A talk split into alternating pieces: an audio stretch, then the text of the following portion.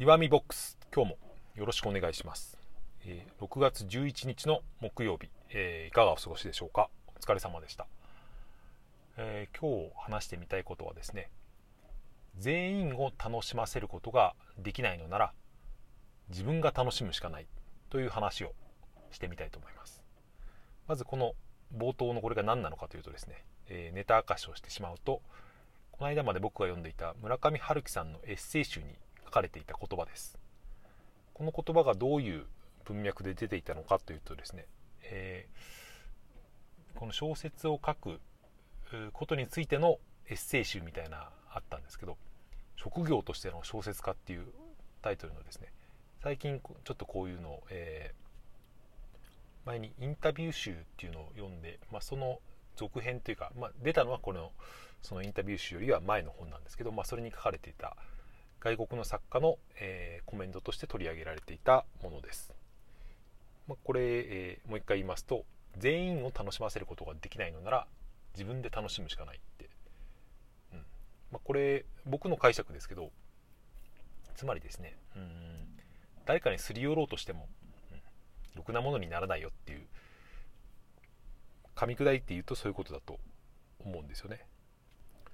昨日僕はこの自分のラジオ配信で、えー自分のまあこの配信をするペルソナみたいな話ですけど誰に向かって話をするのかっていうところで、うん自分と同じ年代の同じ同性つまり40代男性に向かって配信をするのが結果的に一番いいんじゃないかみたいな話をしたんですよね。まあ、それはどういうことかというと、ま、それを究究極的に突き詰めると、まあ、いわば自分に向かって話しているっていうのとまあ、うん、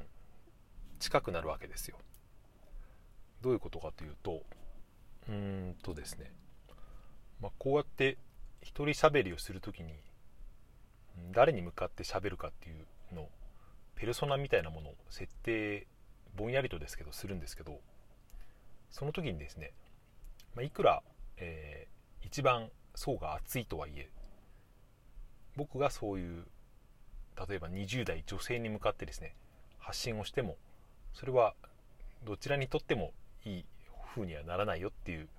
ことなんですけどまあそれだから、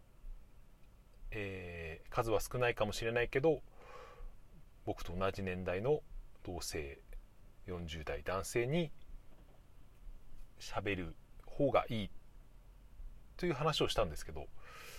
でもそれはですねうん。なんていうかそこの方が刺さりやすいからそうした方がいいっていうだけでもないんですよね。なぜかというとその年齢によって性別によってカテゴライズするっていうのはあくまでその便宜的というか、うん、別に、うん。まあ、こんなこと昨日喋っといてこんなこと言うのはあれですけど結局関係ないんですよね。つまりですね年齢とか、まあ、性別とか、えーまあ、国籍でもいいですよ。あとは生まれの出身地とか。そういうのの違いよりもですね、うん、個人としての違いの方が、うん、大きいっていうのは、まあ、これは大前提の話で、うん、これは当たり前なんですよね本当は。それは分かっておいた方がいいと僕は自分に今言い聞かせてるんですけど。それを踏まえた上でというか、まあ、理想的なのはですね自分が楽しいことをしていたら周りの人もそれを楽しんでくれたっていうのが、まあ、言ってみれば理想形だと思うんですね、まあ、それをするにはですねやっぱり僕は僕の興味のあることを僕の楽しいやり方でやると、うんとりあえずそれを一人で楽しんでいるともしかしたら周りの何人の人が、うん、楽しんでくれるかもしれないっていうですね、まあ、基本的にはそのスタンスでやってるんですけど、まあ、それをもう少し明確にしてみたということですね、まあ、昨日も言いましたけど今のところですねこの音声配信市場では僕と同年代のですね40代っていうのは基本的にはもうまだ置き去りにされているというか見向きもされていない人っていうのはもう昨日僕自分で喋りながら気づいてちょっと悲しくなっちゃったんですけどでも実際そうなんですよね。だからこそもう少し、えー、仲間が増えてほしいなという面もあったんですけど、まあ、そんな話をしました、えー、全然関係ない雑談としてですね昨日民放のラジオを聞いていたらゲストで奥田民生さんが出ている番組があったんですよね。僕は奥田民生さんの割とファンというか中学生時代にユニコーンのコピーバンドをやっていたりとかしたこともあってですね、今でも結構好きなんですけど面白かったことがあって、えー、新曲を出したみたいなんですよね。その新曲のタイトルがですねサテスハクションっていう名前なんですよ。これ、えー、あのハクション大魔王っていう僕よりもずっと前の上の年代の人のリアルタイムに多分アニメだと思うんですけど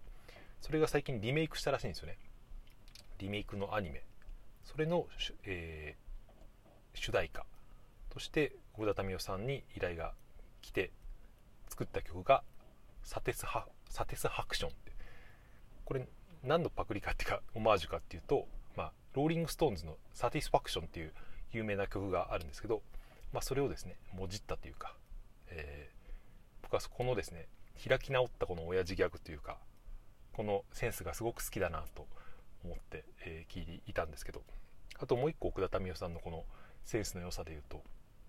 最近奥田民生さんは YouTube のチャンネルをやってるんですよね、えー、確かですねラーメンカレーなんとかレコード。ラーメンカレーレコードっていうのは確かレーベルの名前だったような気がするんですけどそこの、えー、YouTube チャンネル公式チャンネルがあってこの、えー、活動自粛期間にですね奥田民生さんはいろんな、えー、アーティストとコラボコラボをやっていてすごいメンツでやってるんですよ。トータス松本さんとかあと、えー、 YO-KING とかですね。あの寺岡なんとかさん。あれは確かジュンスカのボーカルですよね。あと誰だっけ。斎藤和義さんとあとあのフライングキッズのボーカルの人だとあともう一人いたような 7, 7人ぐらいでやってるんですけどそれのユニット名があってそれがですねカーリングストーンズっていう名前なんですよね、まあ、これもローリングストーンズのパクリなんパクリっていうかあれなんですけど、えー、なぜかカーリングになって、まあ、カーリングのストーンストーンってこととあとカーリングストーンズってこれは広島弁なのかよくわかんないですけどこのよく聞かないとわからないこの親父ギャグ感がとても面白いなと思ってですね、まあ、それ関係なくこのチャンネルは、うん、なかなか面白いというかですね。すごく緩いんですけど、うん、この遠隔で Zoom か何かを使って、えー、そのさっき言った人たちがコラボというか演奏するんですけどなんかそれタイミングが全然合わなかったりとかですね。それを笑っておしまいとかですね。なんかそういうですね。およそ一流プロとは思えないようなこの緩さが僕はとても好きでですね。もし興味がある方は、えー、ラーメンカレーレコード。まあカーリングストーンズでも多分出てくると思いますけど YouTube で見てみると面白いと思います。はい最後そんな雑談をしてみ、えー、ました。えー、そうですね。明日金曜日で今日明日にかけて関東地方は、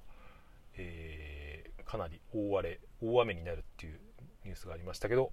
皆さんのところもですね、えー、もしそういう地域があったらお気をつけください。